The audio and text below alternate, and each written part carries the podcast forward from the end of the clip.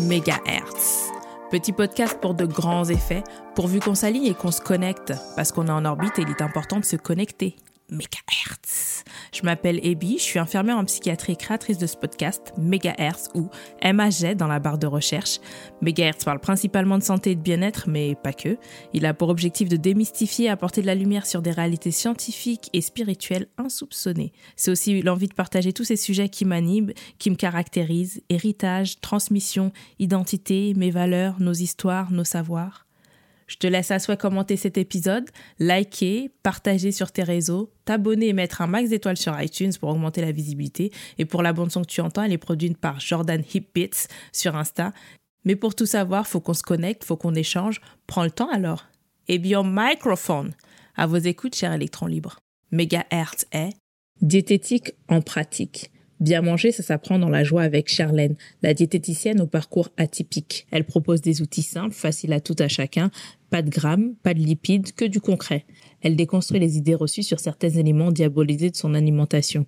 Lesquels, me direz-vous? Celles chères à son cœur. Riz et haricots, tubercules et huile rouge, sans gluten et intolérance alimentaire. Installe-toi paisiblement et savoure ses propos. On parlait des mercredis étiquettes parce que ça, pour le coup, c'est quand même un outil extrêmement intéressant, je pense pour les gens qui s'intéressent à ce qu'ils mangent. Et en fait, qu'est-ce que c'est du coup les, les mercredis étiquettes pour ceux qui connaissent pas? Est-ce que tu veux bien développer et bien développer comme il faut? Parce que je pense que ça va être assez long parce que tu as plusieurs éléments avec euh, en lien avec ça. J'ai quand même noté les activités cuisine dont tu as déjà parlé en fait. Alors les mercredis étiquettes, pourquoi j'ai voulu euh, mettre ça en place? Parce que euh, c'est vrai qu'on peut donner hein, des informations pour apprendre à lire les étiquettes, mais c'est tellement complexe au final, on a l'impression que pour pouvoir lire une étiquette, il faut un master euh, spécialité euh, lecture d'étiquette. Donc euh, oui, bah, on a beaucoup d'aliments transformés, ultra transformés, donc beaucoup d'additifs, des conservateurs. On a aussi des procédés de fabrication qui ont évolué hein, avec l'industrialisation. On va pas retrouver les mêmes produits. Donc au final, c'est vraiment assez complexe la lecture des étiquettes. Et pourquoi je mets ça en place une fois par semaine? Parce que en fonction des différentes catégories de produits, on va avoir des informations qui vont être différentes. Par exemple, si tu veux lire euh, une étiquette euh, d'un bac de crème glacée, par exemple, ben, ça va pas être les mêmes clés que euh, si tu veux lire les informations d'une boîte de biscuits ou de farine, etc. Donc, je pense que c'était important de vraiment le faire au détail, de le faire par produit pour qu'on puisse justement cultiver ces réflexes-là et se dire, OK, aujourd'hui, j'ai envie de choisir un paquet de biscuits. Qu'est-ce que je vais regarder comme information pour savoir finalement si c'est un produit que je vais choisir ou que je vais plutôt laisser sur le rayon. Donc comment ça fonctionne tout simplement? Ben, J'invite les personnes euh, sur Instagram à m'envoyer des étiquettes euh, de produits qu'ils ont dans le placard.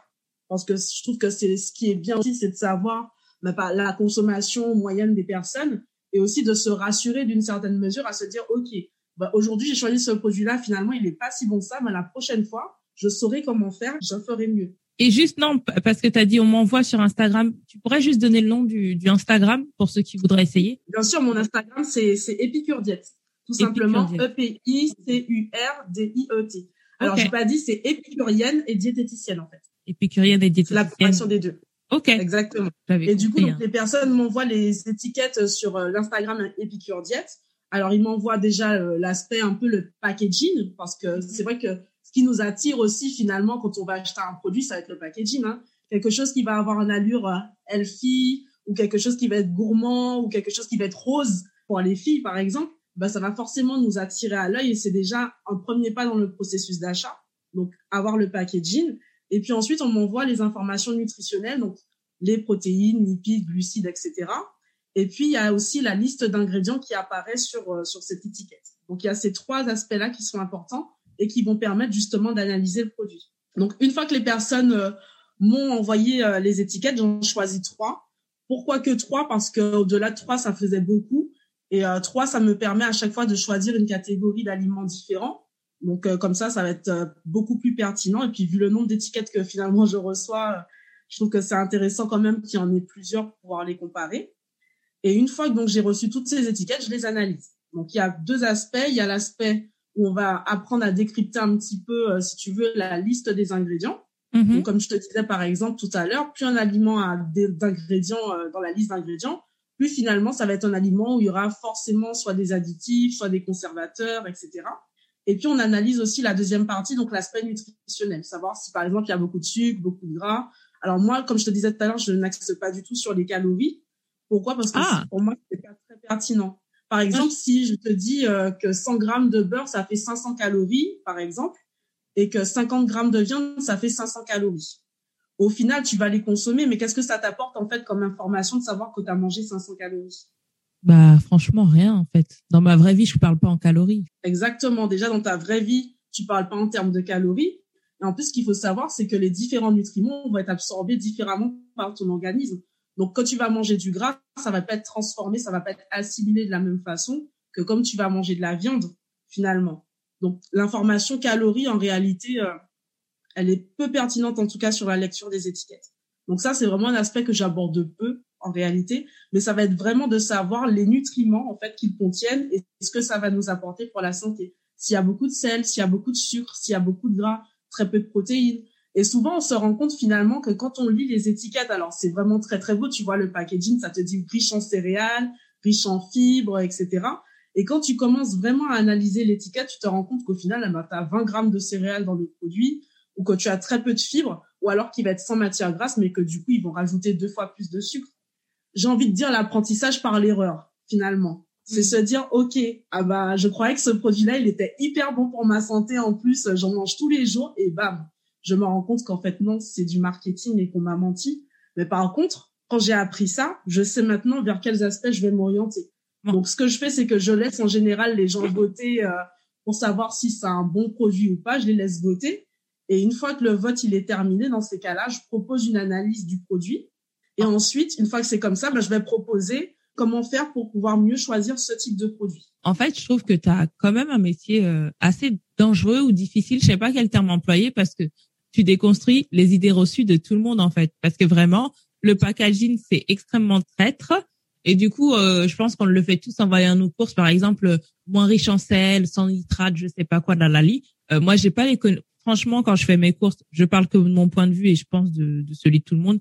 Franchement, je lis pas les étiquettes pour de vrai, pour de vrai. Quand tu achètes certains, tu lis pas les étiquettes, mais quand quelqu'un vient te dire lis ton étiquette et en fait tu as un outil toi-même tu as l'outil pour analyser cette étiquette et tu te rends compte qu'on est banané de A à Z, tu te dis mais le respect est mort quoi. Au final, euh, tu parles de packaging, donc on va parler de mercantile, donc on va parler d'argent et euh, il y a quand même une certaine volonté politique de bah, de rester un peu ignorant.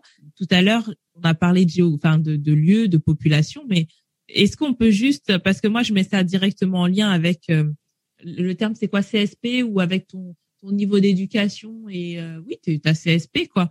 Je pense que plus on est dans des milieux favorisés, mieux on va manger parce qu'on a les connaissances, on a l'éducation, et plus on est dans des milieux populaires et, et moins la nourriture qu'on va manger, euh, enfin, ou plus la nourriture sera travaillée en fait. Et, et je pense que même chacun de nous à son niveau euh, vit, la chose quoi. Mais c'est assez traître quoi. C'est assez traître. C'est assez traître et comme tu disais aussi, la responsabilité du gouvernement, c'est pas de nous maintenir en bonne santé, pense que chacun est libre de ses choix, donc il faut eh, pardon, aussi de Pardon, moi je veux pas de problème avec l'État français. Il n'y a pas de sujet polémique ici, il faut savoir en revenir. Bon, on va, pas, on va couper, on va, on va censurer, non, on va censurer. Non, mais tu vois, c'est marrant parce que on y revient souvent dans les services, en fait. Donc, moi, j'ai déjà dit, je travaille à l'hôpital et en psychiatrie et on sait, on a tous un rapport très particulier aux médicaments. Toi, tu travailles avec la nourriture. Moi, on va dire que, entre guillemets, je travaille avec le médicament. Il n'y a pas que ça, il y a d'autres choses, mais je raccourcis en disant ça, on n'est pas trop fan des médocs. Bah, c'est quand même paradoxal, hein, parce que quand tu vas chez le médecin et que tu ressors de là qui t'a pas donné de médicament, tu te dis que c'est pas un bon médecin en fait. Oui, mais ça en dit long. C'est paradoxal. Ouais, mais c'est exactement ça. Ça en dit long. Euh, ça dit beaucoup de choses. Mais je parle pas de l'État. Moi, je veux pas de problème. Faut arrêter là. Il faut pour la langue. Euh, pardon, on parlait juste des études. Ma langue a fourché. Ma langue a ouais, ta langue a fourché. tu es tout excusé. On va continuer comme ça. Voilà. Ce que j'aime bien dire, c'est à chacun de faire sa les conclusions euh, des réalités en fait, parce que le fait d'éduquer quelqu'un et qu'elle possède des connaissances pour observer le monde dans lequel elle vit et de voir qu'en fait on est peut-être banané, hein, on se fait peut-être couillonner, hein, mais bon, euh, ça c'est mon point de vue. Euh, je dis d'où je suis et en étant du corps médical et toi aussi tu proposes une certaine réalité qui va vers là. Mais en tout cas, comme je dis, tu détruis assez les, les idées reçues. Et est-ce que tu voudrais bien parler? On avait déjà parlé d'une première partie par exemple, on m'a souvent parlé de l'huile rouge qui était très mauvaise pour la santé, que c'était grave. Et comme je t'ai dit, euh, j'ai cru que, que, que ma mère et mes tantes m'avaient empoisonné pendant des années et que j'avais continué toute seule de mon côté. Enfin, et, et du coup, j'étais parce que j'avais une conversation avec des collègues, j'ai eu la boule là dans la gorge en me disant non, euh, les acides gras saturés ou je sais pas quoi ou les acides qui, les huiles qui fichent sont pas bonnes pour la santé. L'huile de palme, là, déjà, j'ai envie de dire, pour moi, c'est pas l'huile de palme, c'est l'huile rouge. Et l'huile de palme qui est utilisée aujourd'hui en Occident dans les gâteaux, je sais pas quoi, c'est de l'huile raffinée, donc c'est encore autre chose. Mais l'huile de palme, on est d'accord, c'est très bon pour la santé. Dis-moi que c'est très bon pour la santé. Oui, l'huile de palme, c'est très bon pour la santé. C'est effectivement très riche en acides gras saturés, mais c'est aussi très riche en, en vitamine A, qui est très bonne pour la prévention de la perte euh, oculaire. Mais ce qu'il faut savoir aussi, c'est que ces acides gras saturés, ils sont importants pour le corps, il en a besoin d'une manière générale, sur les besoins en lipides, on va te dire qu'il faut à peu près 8% d'acides gras saturés. Donc le corps, il en a besoin. Les cellules en ont besoin pour fonctionner et c'est aussi une source d'énergie. Et ce qu'il faut aussi savoir, c'est que finalement, c'est vrai que dans notre éducation, c'est ce qu'on disait tout à l'heure, on a des réflexes, mais c'est en réelle confrontation à chaque fois avec ce qu'on entend au quotidien. Et le but, tu parlais d'autonomie, c'est ça en fait, d'autonomiser les gens, ben, c'est d'utiliser ces informations-là pour qu'ils puissent aussi les adapter dans leur propre vie et qu'ils puissent s'en saisir pour pouvoir aussi mettre en place leurs propres sources. Donc, utiliser de l'huile rouge, par exemple, c'est dans la culture, mais ça ne veut pas dire forcément que c'est mauvais pour la santé. Si on l'a utilisé d'une certaine manière, c'est que finalement, ça a aussi euh, son intérêt pour la santé. Ce qui est intéressant, c'est que justement, je parle beaucoup de déconstruire un petit peu ce qu'on entend parce que c'est là où ça choque et c'est là où on va entendre, on va peut-être plus retenir les informations plutôt que de dire il faut faire comme ça. J'avoue que je fonctionne un petit peu par l'absurde finalement. Et du coup, j'ai mis en place les, les vrais faux. Les vrais faux, ça permet voilà vraiment de déconstruire un petit peu ce qu'on entend. Euh, par exemple, euh, qu'il faut manger sans gluten ou euh, tu parlais encore de l'huile de palme, pareil. Et c'est déconstruire ce genre de choses parce que je pense que alors non seulement il y a les informations qu'on entend dans les médias, sur les réseaux sociaux, sur internet, mais il y a aussi eh ben, finalement ce que et on dit ou eh ben ma copine elle a fait comme ça, moi je vais faire pareil. Et en réalité, chaque personne, elle est quand même individuelle. Donc, des fois, donner certains types d'informations, ça permet ben, de s'en, finalement s'en enquérir, de finalement se, les garder et puis se les approprier. Voilà, je cherchais le mot pour fonctionner aussi de façon individuelle. Parce que même si on est tous euh, avec des, besoins, euh, certes, globaux, mais en réalité, chaque personne est différente. Donc, ce qui est bien pour toi n'est pas forcément bien pour moi. Je suis totalement d'accord parce que on est individuel, mais Juste une question, tu as dit un truc. Moi, je fais en même temps ma consultation gratis, mais manger sans gluten, c'est pas si top que ça? Non, non. Pourquoi? Parce que du coup, alors déjà, l'objectif de manger sans gluten, le gluten, c'est une protéine en fait qui, qui permet déjà de pouvoir façonner la pâte, d'avoir l'élasticité, etc. Et ça a quand même son intérêt nutritionnel. Alors après, maintenant, avec les produits transformés qu'on a, le problème, c'est qu'on rajoute du gluten. Ah, oui, mais c'est un peu comme l'huile de palme finalement ou euh, c'est de l'huile de palme qui est transformée. C'est pas vraiment euh, l'aliment qui est brut en réalité. Et c'est cette transformation qui va faire que ça peut provoquer des intolérances alimentaires, des intolérances digestives, avoir des gaz, des ballonnements, ce genre de choses. Mais si une personne n'est pas diagnostiquée comme étant allergique au gluten, il n'y a aucun intérêt pour la santé vraiment à consommer des aliments sans gluten. Ah bon, j'ai vraiment cru à, enfin j'ai cru. Bon, c'est une longue histoire, mais ok, j'entends, j'entends, c'est intéressant. S'il y a vraiment des, si on se rend compte que finalement il y a certaines catégories d'aliments qu'on a du mal à digérer, ce que je conseille toujours de faire, c'est d'essayer de se faire un petit journal alimentaire, c'est-à-dire pendant deux trois jours, essayer de repérer un petit peu les aliments qui finalement vont provoquer soit des ballonnements, des gaz, ça peut être une accélération du transit, ça peut être vraiment plein de symptômes. Et de pouvoir identifier ces produits-là parce que des fois c'est pas seulement euh, le gluten, ça peut être aussi tout simplement parce qu'on a mangé du pain chaud. Parce que ce qu'il faut savoir, c'est que quand on mange du pain chaud, ben, ça peut provoquer des intolérances, euh, des intolérances digestives. Ça peut être aussi parce qu'on a mangé trop de crudité, parce que manger trop d'aliments crus non plus, c'est pas forcément bon pour la santé. C'est quand même assez difficile pour le corps de les digérer. Ça peut être par exemple parce qu'on a mangé des crevettes euh, qui sont déjà cuites. Ce qu'il faut savoir, c'est que des fois aussi dans les produits transformés comme ça, on rajoute des colorants, on va rajouter des choses qui vont aussi provoquer des allergies alimentaires. Donc attention sur euh, l'éviction des aliments. Il vaut mieux d'abord essayer de, trouver des aliments qui vont provoquer justement ces intolérances et ensuite pouvoir les, mieux les identifier, faire attention plutôt à côté. Mais le gluten n'est pas diabolique. Hein. Le gluten n'est pas diabolique. Attention. tu répètes. Mais euh, on peut sentir, par exemple, tu sais, euh, tu parles de ça, d'avoir un journal, et comme tu dis, il y a certains aliments quand on les mange, on sent directement que c'est en lien avec ça. Et à chaque fois qu'on va les manger. Donc après, c'est aussi, euh, par exemple, moi le gluten, j'avais commencé, je sentais que ça me créait un inconfort en fait, vraiment. Hein. C'est intéressant ce que tu dis parce que attention, pourquoi je dis ça aussi, c'est parce que du coup, par exemple, quand on va manger des pâtes, mm-hmm. les pâtes du commerce sont ultra transformées. Donc, effectivement, ça peut créer des inconforts alimentaires. Et surtout, je te conseille de vraiment supprimer les pâtes à cuisson rapide. Parce qu'en plus, plus tu prends des choses qui sont transformées comme ça, qui vont cuire vite, moins c'est bon pour la santé. Par contre, si tu prends des pâtes complètes, où là, tu as quand même du gluten, hein, des fois, ça fait la différence. Donc, euh, des fois, c'est dans le choix des pâtes et pas forcément lié au gluten directement. D'accord, c'est hyper intéressant. Ben merci beaucoup parce que je sentais vraiment un, ça me faisait mal quoi, ça me tirait dans ça me travaillait à l'intérieur. C'est comme ça que je passais au gluten. Bon, stop à la parenthèse. On continue. Merci de l'information. Et il y a aussi un truc euh, qui m'est souvent resté. J'ai toujours entendu dire en cours d'histoire géo. Euh, alors comment c'était présenté? Oui, en Afrique, euh, les gens mangent beaucoup de racines, etc. Et c'est c'est pas très bon. Ça, on vous mangez pas assez de légumes. Bon, déjà, je suis pas trop d'accord, mais c'est en tout cas, ce qui est vrai, c'est qu'il y a beaucoup d'éléments racines qui sont qui sont, quand je dis racines, je veux dire tubercules qui sont consommés. Et qu'est-ce qu'il en est? Est-ce que c'est si mauvais? Est-ce que c'est machin? Qu'est-ce qu'il en est? Bah justement, ça fait partie aussi des idées reçues sur lesquelles j'ai envie vraiment d'intervenir, parce que pour le coup, on a quand même un patrimoine culinaire d'une part et une richesse de produits euh, qui sont quand même intéressants, fondamentaux et qui sont très très bons pour la santé. Manger des légumes racines, c'est très intéressant nutritionnellement. Pourquoi? Parce que euh, du coup, c'est moins transformé d'une part, ça apporte des bons, des bons féculents, enfin des bons glucides, et aussi des, on appelle ça un index glycémique bas, c'est-à-dire que ce sont des aliments qui apportent du sucre, mais ce sucre va se diffuser beaucoup plus lentement dans le sang que si on mange des pâtes, par exemple. Et là où ça va être intéressant en plus, c'est que ce sont des aliments qui vont être cultivés dans des pays tropicaux, donc avec la maturité et aussi l'impact du soleil, bah, ce sont des aliments aussi qui sont beaucoup plus riches en vitamines. Par exemple, si on compare euh, des pommes de terre et de la patate douce, tout simplement, la patate douce va être plus riche en vitamine A que la pomme de terre. Et du coup, j'ai juste Chaque aliment a son intérêt, mais quand même, les tubercules ont un réel intérêt pour la santé. Et j'ai juste une question parce que toi, tu appelles ça légumes racines. Pour moi, on m'a toujours dit que ce n'était pas des légumes.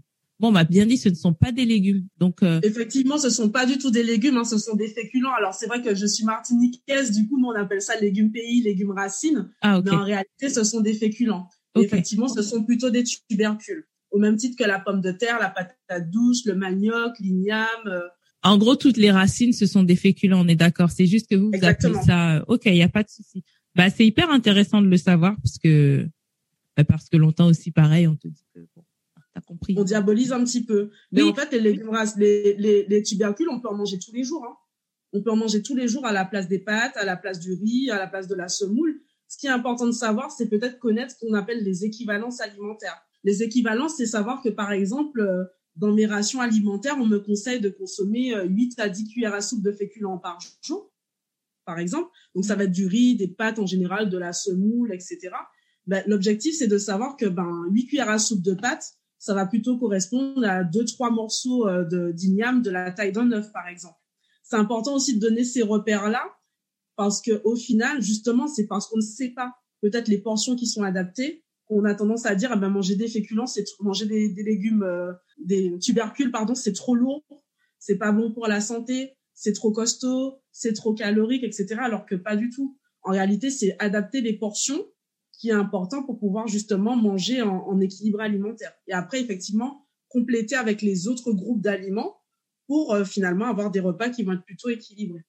Donc tu parlais du fait qu'on mange pas beaucoup de légumes. Euh, alors je suis comme toi, je suis pas du tout d'accord hein, parce que quand tu regardes beaucoup de plats euh, de la culture afro-caribéenne, ça reste quand même relativement équilibré. Il y a toujours des légumes, alors que ce soit dans la sauce ou que ce soit dans une entrée ou que ce soit dans autre chose, il y a toujours un accompagnement de légumes euh, avec.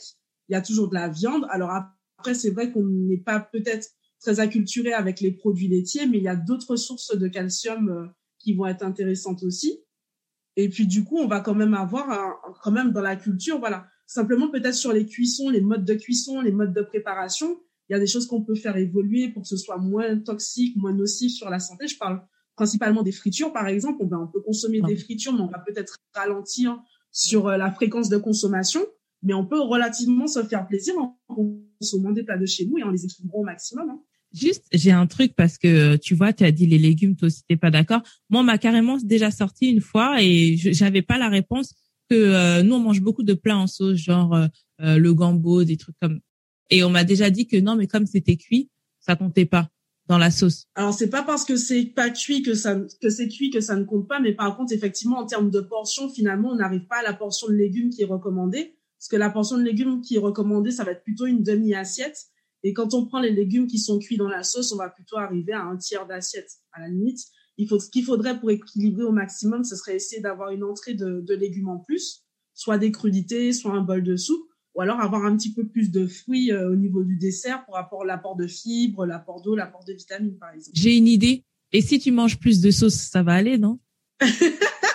Non, mais si tu manges plus de sauce, ça veut dire que tu auras envie de saucer. Donc, euh, tu auras envie de pain ou tu auras envie de manger plus de tubercules finalement. Oh Et du coup, euh, bah, tu perds l'équilibre alimentaire.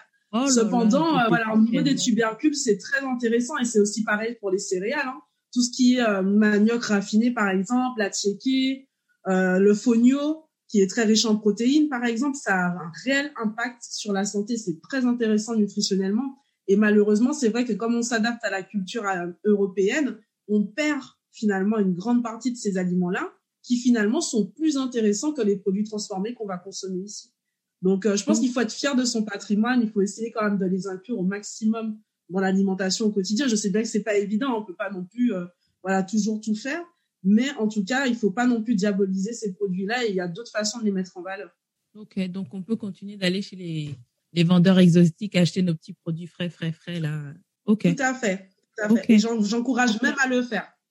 Et euh, spécial dédicace à Shama, qui est très Shama, c'est un ami qui m'a mis en lien pour faire l'épisode sur Ando Girls. Il est très curieux de tout ce qui est tarot, igname, patate douce, tout ça, tout ça. Donc j'espère ah. qu'il a bien pris des notes. Et, euh, et voilà, et c'est super intéressant d'en en parler. Je suis contente. Ah, je suis rassurée, on m'a pas empoisonné toute ma vie. Je suis assez contente.